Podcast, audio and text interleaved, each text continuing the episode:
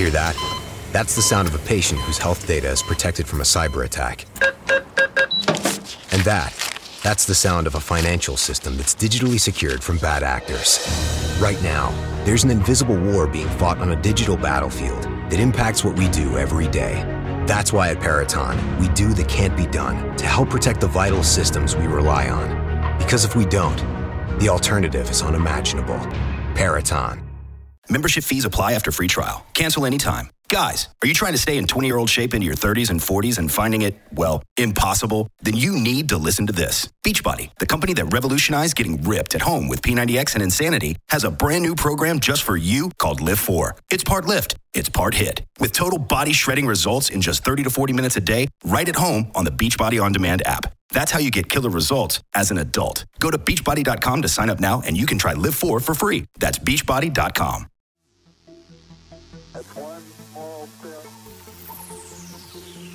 Hello, and welcome back to the Space News Pod, a daily podcast about space, science, and tech. I'm your host, Wil Waldon, and in this episode, I'm going to be talking about NASA's Mars InSight lander.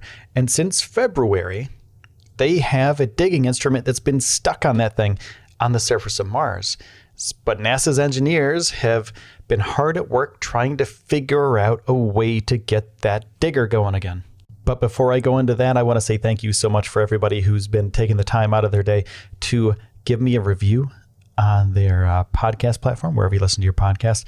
And also, thank you for subscribing to the Space News Pods. It really does make a difference.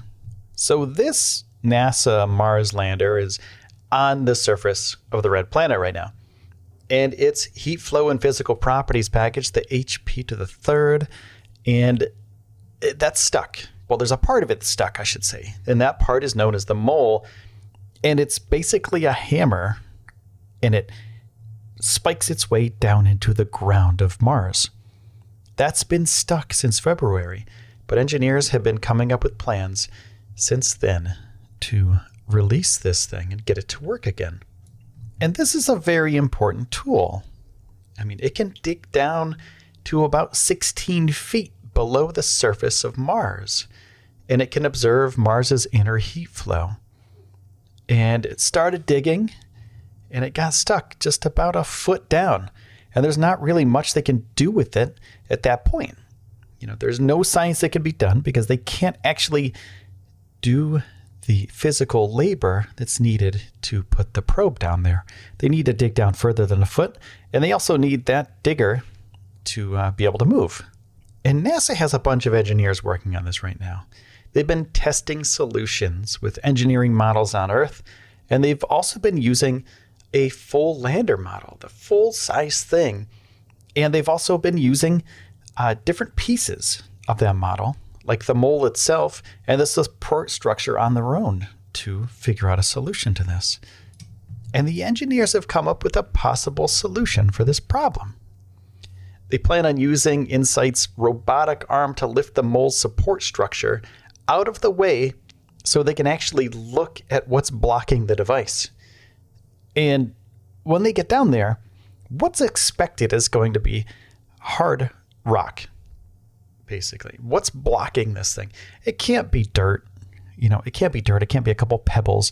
It has to be a solid foundation down there. So it's probably going to be a large stone, some sort of rock of some sort. So that's what they're expecting they're going to use the arm to lift the mole support structure and then get out of the way so they can actually take a look. So if it is a big rock, what are they going to do? And this is a very delicate operation, right? They have to go through all the processes here on Earth to make sure that it's going to work flawlessly the first time. Because if they accidentally pull the mole out along with the structure, they have no way of resetting it.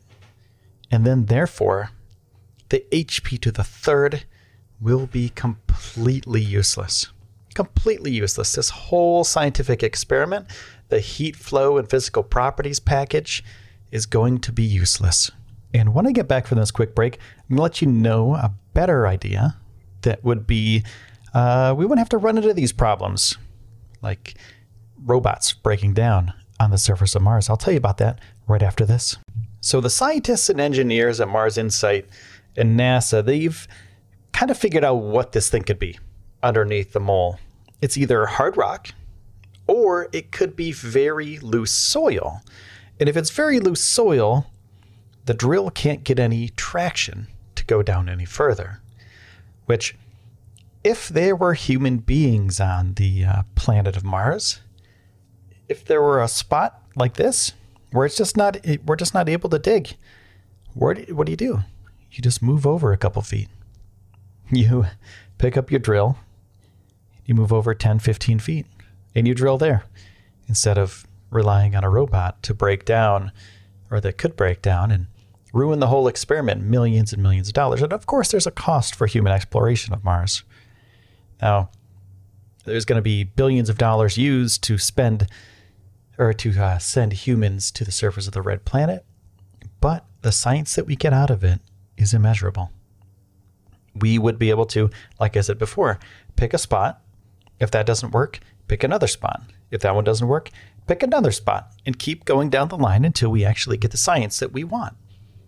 Now, InSight, this is the first step into robotic exploration. And of course, there's there's always going to be things that break. You know, with science, technology, things are going to break regardless of how good they're made. And if InSight can actually, like, if they can move the mole a little bit, they can move the structure and see what's underneath, they can reposition it just enough. They can figure out a way to position it just enough to let it dig again. Um, now, that being said, that's going to be uh, centimeters, going to be inches, as opposed to feet, which, you know, feet or meters, which uh, a human being could be doing. So that's my case for sending humans to Mars. We can get a lot more science done, and that's why we can send more people to the moon soon, too. Why we should because you can get a lot of science done in a small amount of time. Instead of relying on robots that you don't have 100% control over. And if they break down, then what happens? There's no backup. So that's my case for the moon and Mars having human life on them.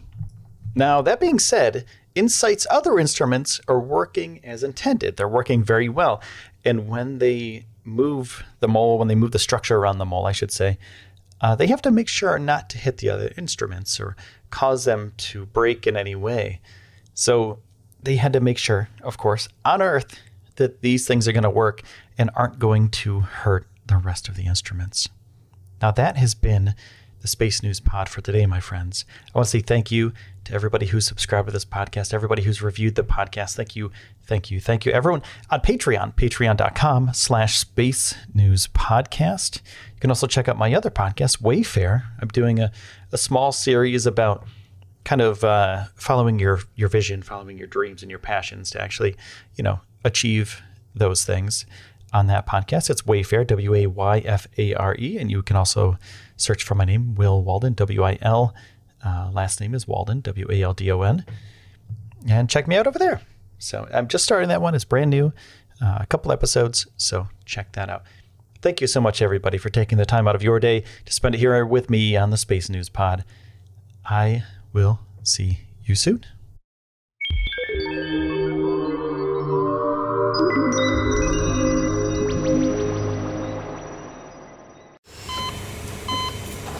Hear that? That's the sound of a patient whose health data is protected from a cyber attack. And that, that's the sound of a financial system that's digitally secured from bad actors. Right now, there's an invisible war being fought on a digital battlefield that impacts what we do every day. That's why at Peraton, we do the can't be done to help protect the vital systems we rely on. Because if we don't, the alternative is unimaginable. Peraton